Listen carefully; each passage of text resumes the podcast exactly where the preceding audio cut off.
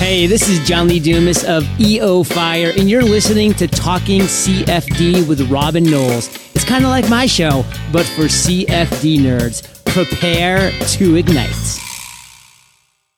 Hey there, CFDsters. We're back with another one of the New Style Insight episodes, the ones where I pester an industry expert until they come on the show and spill the beans about what CFD looks like in their world. Then we all either go kind of green with envy or we breathe a collective sigh of relief that our CFD is not like that. Whew. Today's guest is Brian Willis from UK oil and gas consultancy Astrimar. So you can probably guess what we're going to be talking about. Welcome to the show, Brian. Uh, thank you very much for having me, Robin. No problem at all.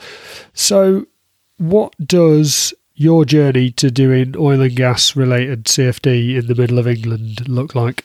Well, started with a background in applied mathematics, focusing on fluid dynamics. Little did I know that back then it was going to be very much biologically involved and fluid related, which eventually led on to master's and PhD work um, in bioreactor design. And eventually, after one of the OpenFOAM conferences in the UK, I uh, started looking for jobs this side of the pond and all the way from South Africa and stumbled upon a really nice opportunity at this company, Astrimar, which was involved in um, the qualification of seals for plug-in abandonment in oil and gas. And that has its own challenges, which are related to trying to prevent fluid flow as opposed to actually looking at looking at how it flows. But naturally, those two end up being quite quite similar things. Um, so that's how my journey from uh, academia and even undergrad all the way through to uh, doing what I do now. So, I mean, that sounds like it was fairly tricky physics at all, all stages. Definitely. I mean, um, Not the easy stuff. it's quite fundamental when you when you actually start looking at uh, the work we need to do, and it's not just uh, delving into the CFD because it really works uh, develops from the physics of how seals function.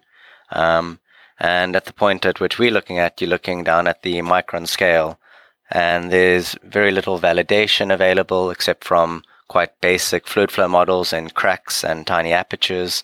Um, so it, it's by no means your typical CFD where we can design the system. We don't often really know what the underlying surfaces appear like. There's lots of uncertainty and so on, and it, it's yeah, it's it's really going back to the basics of uh, our fluid flow models and applying quite. Uh, uh, I mean, in general, they would be considered simple simulations. Um, but in the same right, it's uh, it's very much trying to understand the physics which uh, which defines the system. There's something to be said for having a sort of outside perspective on these things as well when Yeah. you when you come into any industry. Now, I mentioned in a previous one of these shows that based on my LinkedIn feed, CFD, and this was for a CFD in the built environment, and that based on my LinkedIn feed, that's all about pedestrian comfort simulation. But it turns out that's not the case. Now, using that same benchmark, CFD in oil and gas is all about valve design, right? That's what people would have you think. Um, it's, I mean, I, I did the cautious thing before this interview and, and, and looked at what general players are doing out in the market. And you, you type in CFD and oil and gas, and all you end up seeing is uh, the fluid flow of air around uh, platforms for offshore design, Okay. uh, offshore platform design, looking at how gases may disperse in it, and really about safety on, on the platforms. And then, yes, um, it'll very much be about about uh, flow assurance within the actual uh, um, oil and gas pipeworks and valves and so on to make certain they operate how we expect them to. Um, but it's it, it it's quite diverse and very different modeling techniques based on the one is a multi-phase approach for sure, and the other is uh, looking at the large movement of air across the platform. That's quite a, a broad spectrum. Yeah. Is there a lot? Is there a lot of CFD going on? We just perhaps don't see too much about it. Yeah, I mean, it's lots of industrial CFD. It ends up being only when it's presented at conferences, it's done, the presentations are done rather crudely as opposed to delving down into the nitty gritty of the simulation, the kind of turbulence models or the discretization of the system, um, and what no one really refers to what meshes they use even. So it, it, it's done in a very different manner to other industries where CFD is one of the typical tools uh, it, it, it's used extensively. That that being said, um, and particularly for the safety reasons of it, it's. Uh, I mean, we we could take take you down from the top side, which is the platform, all the way down into the well. How it's been used, um, and often it just goes by a different name. Originally, lots of the reservoir simulations, which is Darcy flow through permeable media, which is your reservoir rocks. That is uh, multi-phase Darcy simulations to try predict what kind of production we can get from a certain reservoir. Um, and will include if we inject other gases or water to increase the pressure in the reservoir, uh, how can we improve our production from it? Um, so it, it, it's used significantly, very much to understand when failures can occur um, of valves, erosion when sand is is contained in the flow stream. Um, it's it, it's varied and I can probably say as many examples as, as we need. What do you typically get most involved in? What are you, what are you looking at day to day? For the work we're doing in particular, uh, I'll have to give a bit of context of it. Um, Perfect. I should have asked for some. Yeah, they, and this might not be an industry which everyone understands how it functions and the specifics of it, but we particularly involved in a aspect called plugging and abandonment. And what that means is at the end of the life of a oil or gas well, it has to be abandoned in such a manner that it will not leak to the environment and cause damage to the environment or people which are involved in the process. Um, typically, how this has been done previously for the last hundred years or so is to dump a absolute ton of cement down the hole and hope that it forms a good plug.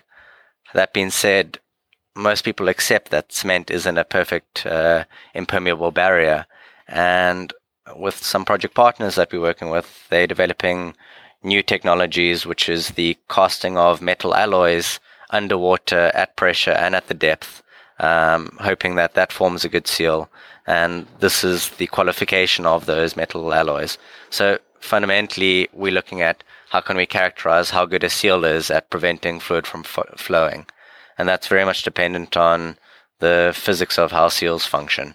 So we're looking at how best do we represent a system of plugs which are in an oil well, um, and the best ways to capture that. And what we've found is that it's very challenging to actually use CFD in its current form as, as how we think about it, where we just uh, simulate the whole system um, to actually do this job. And that's the nature of scales of the actual system we're looking at. For somebody who's kind of not familiar with it, as in me, how big physically are these plugs that we're you, you're creating down there? I mean, we'll just give some order of uh, of magnitude estimates, but yeah. your well isn't is going to be about half a meter in uh, diameter. Then in depth, you're looking at a few kilometers typically, um, but anywhere from one and a half thousand meters to a few thousand meters. Um, and then the interfaces at which we are considering, which is the seal interface, you're looking down at the micron level accounting for all the other kind of components in a in a well, which is your casing and cement, those will be on the order of a few centimeters in uh, width and diameter. Um, and so the scales range from a few kilometers down into a few micron, which makes the challenge of actually trying to capture this whole system not completely doable in a CFD environment, except for looking at specific aspects which you'd want to look at. I think you've already said the key word, but I'm going to ask a stupid question. Um, what what makes it difficult? What what is what's the trick? Scale. Yeah. and there's no real and there's no real way way around this. Um, it's it's going to be impossible to simulate a realistic plug which is 100 meters in length when your actual zone of interest where you want to simulate is only a few micron wide. Um, and so when we when we're trying to characterize experimental data, which we're developing um, to to validate our models, it's it's very much looking at quite basic uh, flow rate approximations across such barriers and looking at how the physics will actually affect the the seals which are which are created and the kind of physics in place which which make a good seal is how well does a material fit against another one, which is called conformation, and another is the pressure which is imposed. How tightly can you squeeze them together? And good understanding of those and how that affects your your seal quality is what is more important than actually trying to capture a real detailed description of the fluid flow. That being said, there are quite nice techniques to capture how seals function, and they're not your typical CFD technique, but it's very much a, a pore network model um, where you look at how fluid could potentially flow through a network of pores which are connected through throats, and it's it's a Darcy approximation applied to an, a network model of a seal as opposed to actually simulating a seal itself. Just in case anybody's not quite following, we're deep underwater here as well, aren't we? yeah, this is this is below the ocean floor typically because most of the work which we do is offshore, and then it's a few thousand meters underneath the uh, the mud line or the bottom of the ocean. Um, so you're looking at pressures of 100 megapascals and temperatures of 150 degrees quite quite easily. Um, therefore, I mean the the kind of fluids we deal with are inherently not Newtonian either. Um, very often multi-phase, and because because then it'd be easy. exactly, and and you're definitely looking at gas, oil, and water mixtures, um, which are held under pressure. So you you have to model everything to capture it accurately that brings me on to a related question is sort of how well do you know what's actually down there? We don't know it that well. The current logging and monitoring techniques are at at best, I mean, I, have heard terms, and, and the actual logging I'm referring to is um, what's called um, acoustic log- logging of the cement behind a casing. And to give a little bit of a description so everyone understands it slightly better, when a well is constructed, they, of course, drill a hole into the ground. They place a metal casing, which is a vertical pipe, down into the ground, and they pump cement around it to keep it in place. And the cement is there to create a hydraulic barrier against the migration of fluids. There are attempts to try and monitor the condition of that cement and your seal is a good seal if that cement is still bonded to the casing and the rock which it's placed against and there are attempts to monitor how good that is over time. And they use acoustic techniques like um, where they put ultrasonics downhole and they measure the response. Um, but of course, with techniques like that, you're never directly measuring how good the bond is. It, it's only a very indirect method, and it is highly dependent on the user who's actually monitoring itself and making the analysis.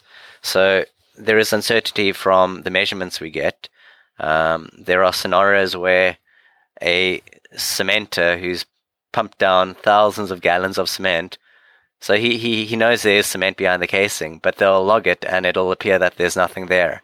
That's how uncertain it can be at times.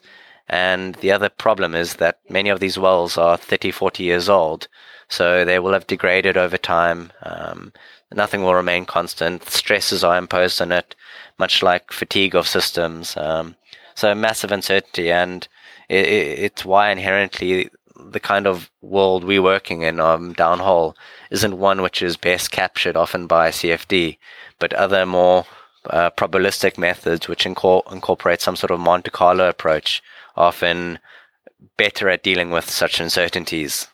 In that built environment episode, we were talking about, or we mentioned that even if you built the same building in another place, it becomes essentially a, a bespoke simulation. Um, I'm guessing virtually everything you look at is bespoke, even if it's the same, even if it's the same type of well or the same style or whatever. And it, but it's been down there for a different amount of time or, or whatever. It becomes a bespoke problem. Is that right?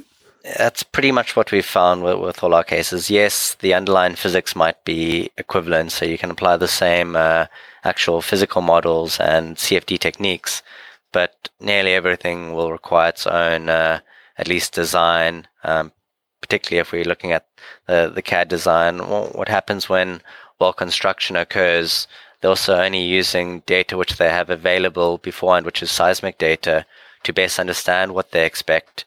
They use the nearby wells to try and understand when they might get quite big pressure kicks from reservoirs which which are downhole and they'll have to make on-site decisions about what is the best way to actually design uh, the, the complete the well, and that will make every well different. Given that it's 30 years old, it's it's going to go go through repairs and maintenance, which will change every every design, and therefore it will have its own u- unique approach to it. Um, this is particularly more when you're looking at actually designing tools to be used in the well. But when you're designing the tool, it will often need to have some sort of analysis, whether that be FEM or CFD analysis, to understand how well it will work in that situation. In a lot of these circumstances, in a lot of these different sectors, it kind of pays to understand what the alternative is. If if you weren't doing this, or in the olden days, if you like, well, maybe not so much olden days, what were people doing before they were doing this? They attempt to do onshore lab-based tests uh, okay. at large scales to try ascertain how it will function, but inherently to try find hyperbaric test chambers which are large enough to even simulate the kind of pressures and temperatures where which one would experience downhole is of course inherently difficult um, and and therefore to try to do anything which is actually representative is is is challenging at best um, so CFD for that reason plays a significant role in trying to understand how a process may work um, at downhole conditions and bearing in mind the cost of actually trying to trial something offshore is absolutely massive. Um, you're talking in half a million pounds a day just for the rig time. It, it, it becomes an essential tool to to aid in the design of the process and the technology itself.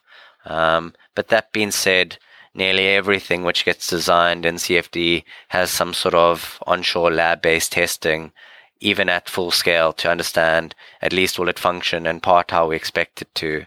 And that uh, will be quite often um, fluid flow testing um, in glass containers and so on, so you can at least monitor uh, okay. what what will actually be occurring.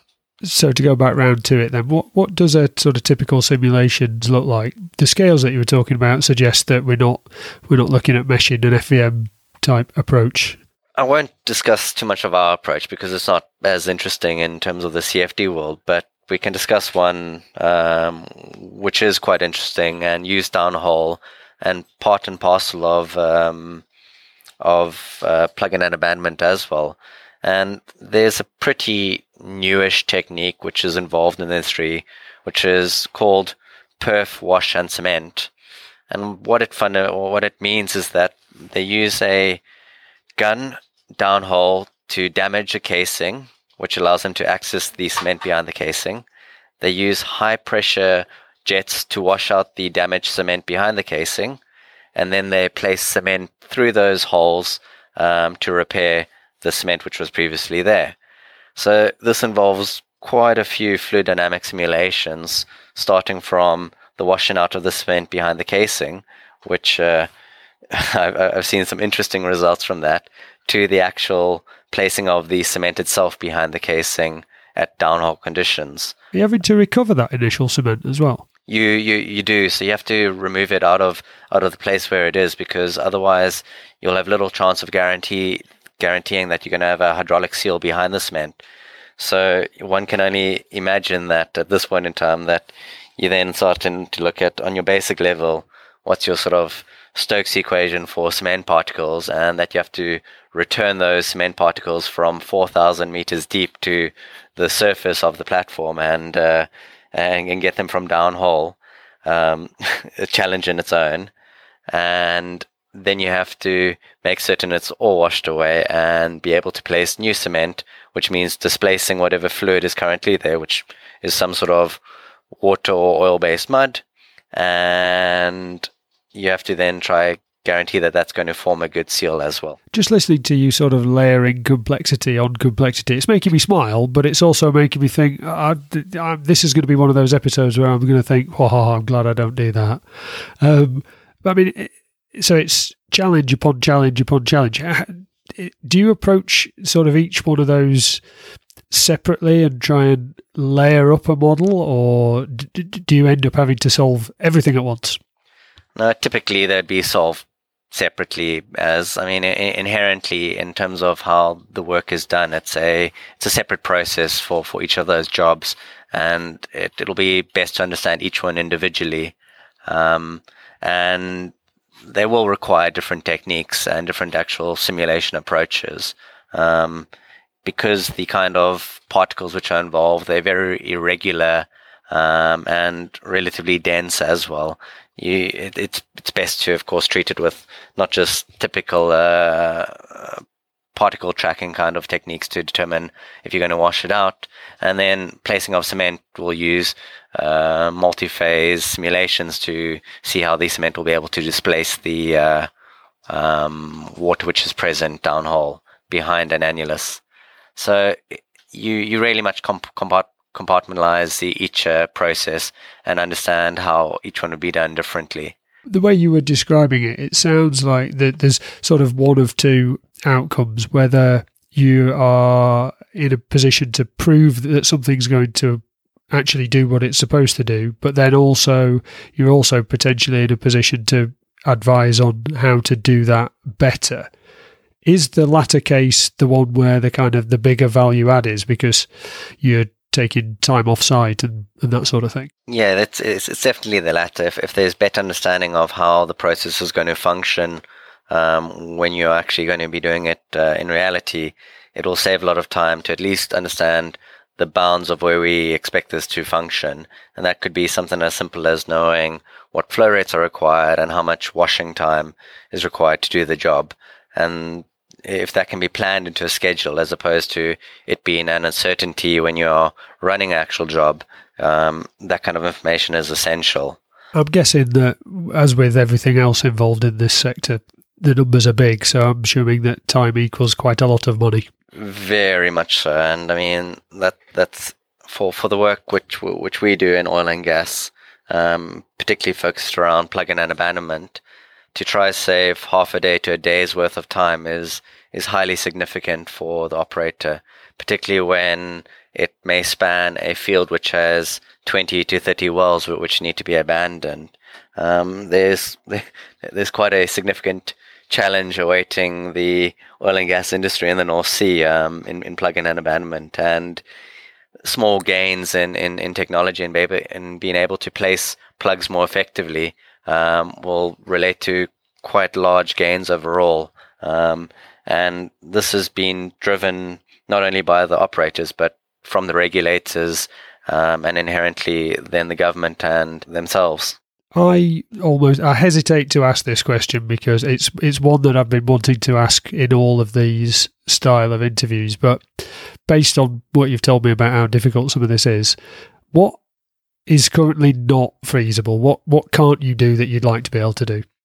Uh, I'm, I'm, guessing you, you, you probably know the answer already, but it's it's going to be looking at full scale simulation. So how does one really link up your reservoir models, which are on the order of um, hundreds of meters to kilometers in dimensions, but only say 70 meters in height, linking that to our well model, linking that to our plug, indiv- our individual plug models, and then linking that to how, if there is a leak, um, how that leak could be and polluted pollutant could be dispersed in the ocean and the environment. Um, so you're looking at a complex large scale model which ranges from kilometers down into um, our micron size, and then dispersion models for when a leak eventually occurs. It, it would be wonderful to try, to try capture all of those together, but at this point in time, we, we know that kind of approach isn't currently possible. Would that be a kind of co-simulation technique, as in they'd, they'd remain independent models that kind of talk to each other in a sort of um, maybe an aeroelastic type type way? Yeah, and, and, and and that's exactly the the way that we, we currently treat it because we we want to, of course, know that the outputs of one actually do affect the inputs of another model. So they do need to be run in a concurrent kind of fashion.